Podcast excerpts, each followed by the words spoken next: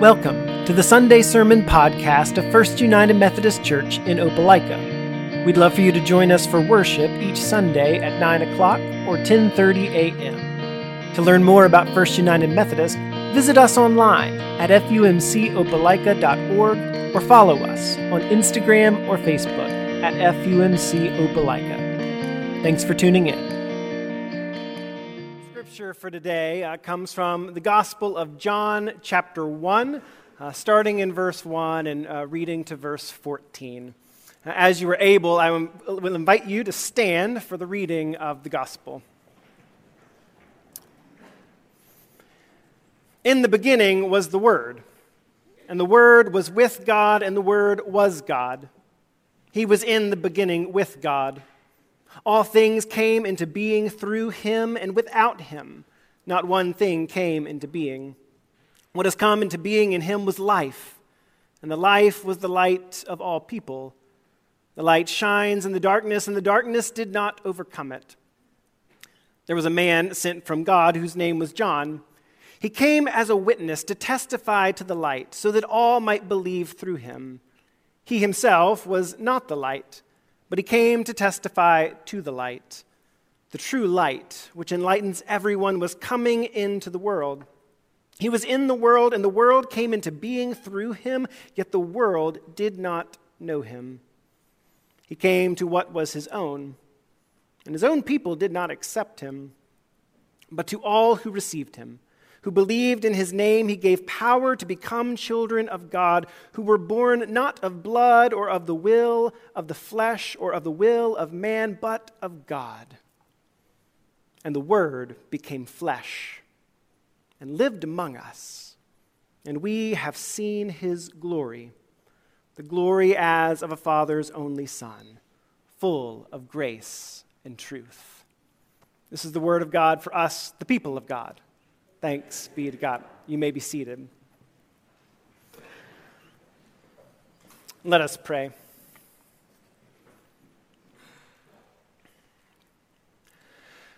Be near me, Lord Jesus. I ask thee to stay close by me forever and love me, I pray.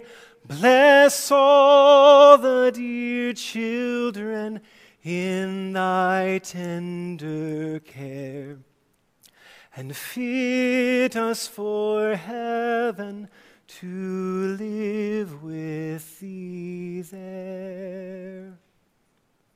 In the name of the Father, the Son, and the Holy Spirit. And all God's people said, Amen. Amen.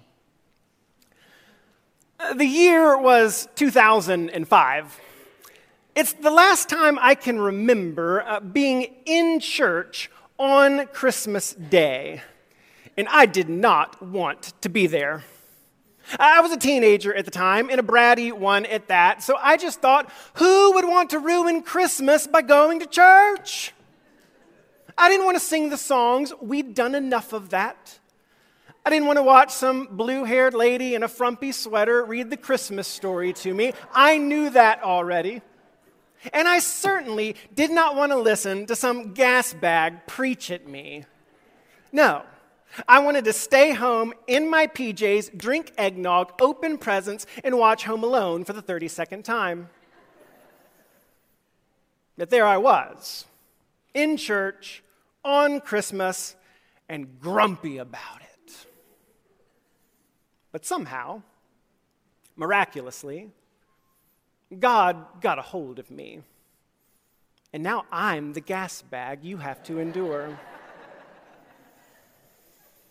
The point is, I know firsthand how the Christmas season is a time when all sorts of people come to church from different places in life and do so for a variety of reasons. So, whoever you are, from wherever you have come and whatever the reasons that brought you here, welcome. If you're here this morning and your faith is the size of a mustard seed and your unbelief as massive as a mountain, welcome. If you're an every Sunday regular, listening for bits of sermons you've heard before, welcome. If you're the parents of amped up kids with sugar in their veins and Santa on their minds, welcome. If you're sitting there wondering if you're out of scotch tape or AA batteries, welcome. If you're checking your phone right now to see when the CVS or the ABC store will open again, welcome.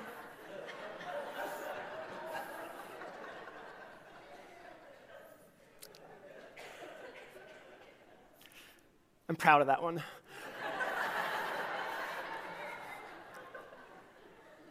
if you're a fingers crossed skeptic, certain that you're the only one here this morning with more questions than clarity, you're wrong, but you're still welcome.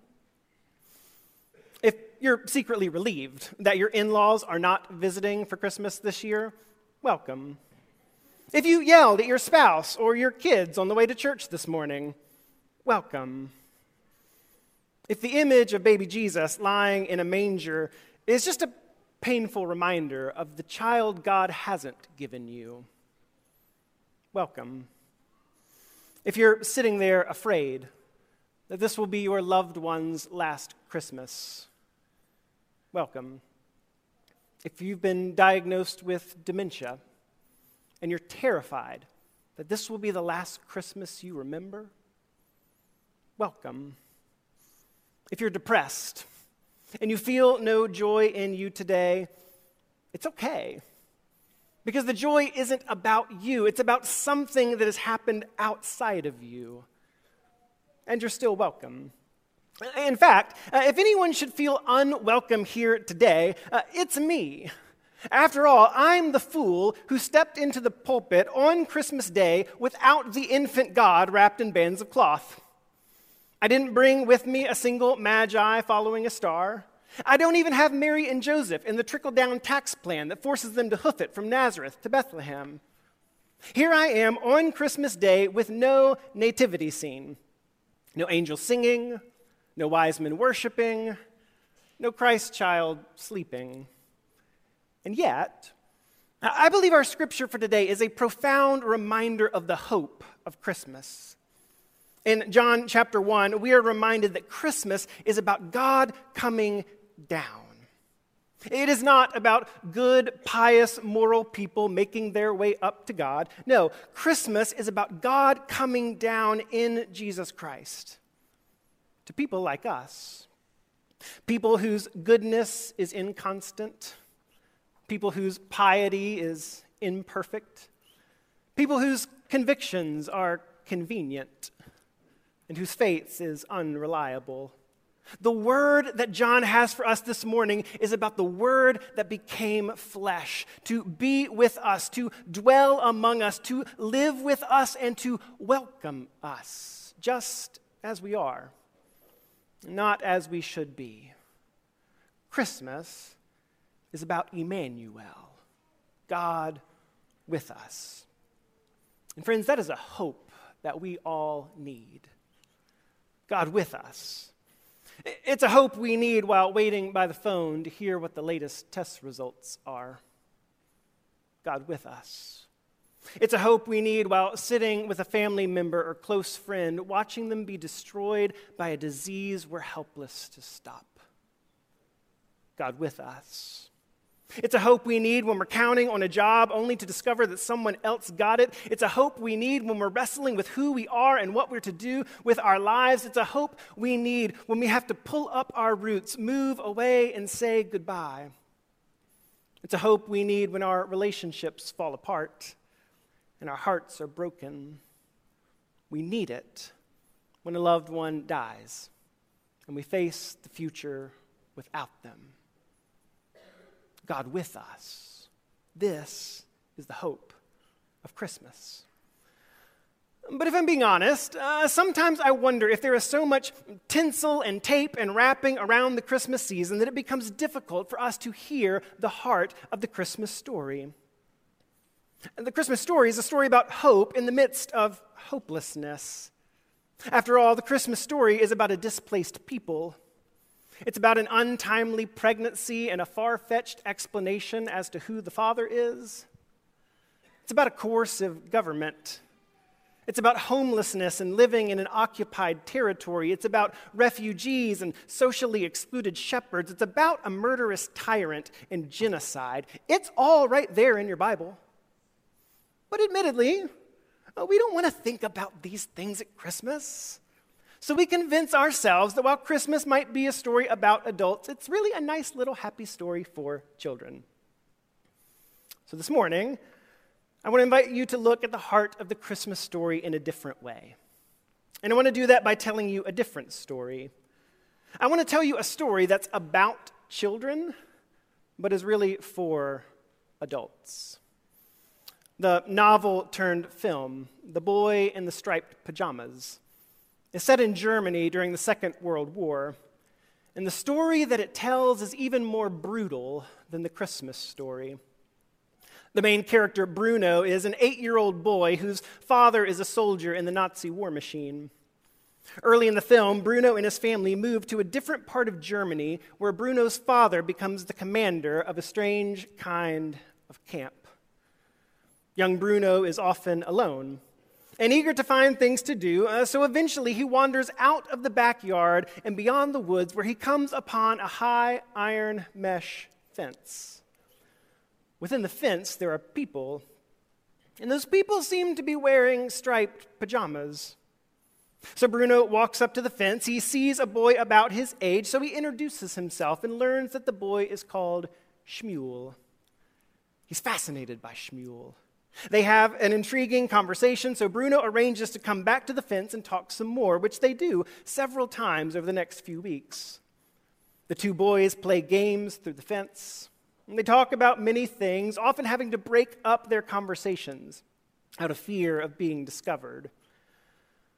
Bruno can't understand why Shmuel is incarcerated, why he has to wear pajamas, why he's so thin and hungry, or what role his own father has in all of this. Gradually, uh, the tension in Bruno's own home intensifies as Bruno's mother and sister come to realize what's really going on in the camp. But one day, Bruno gets a surprise.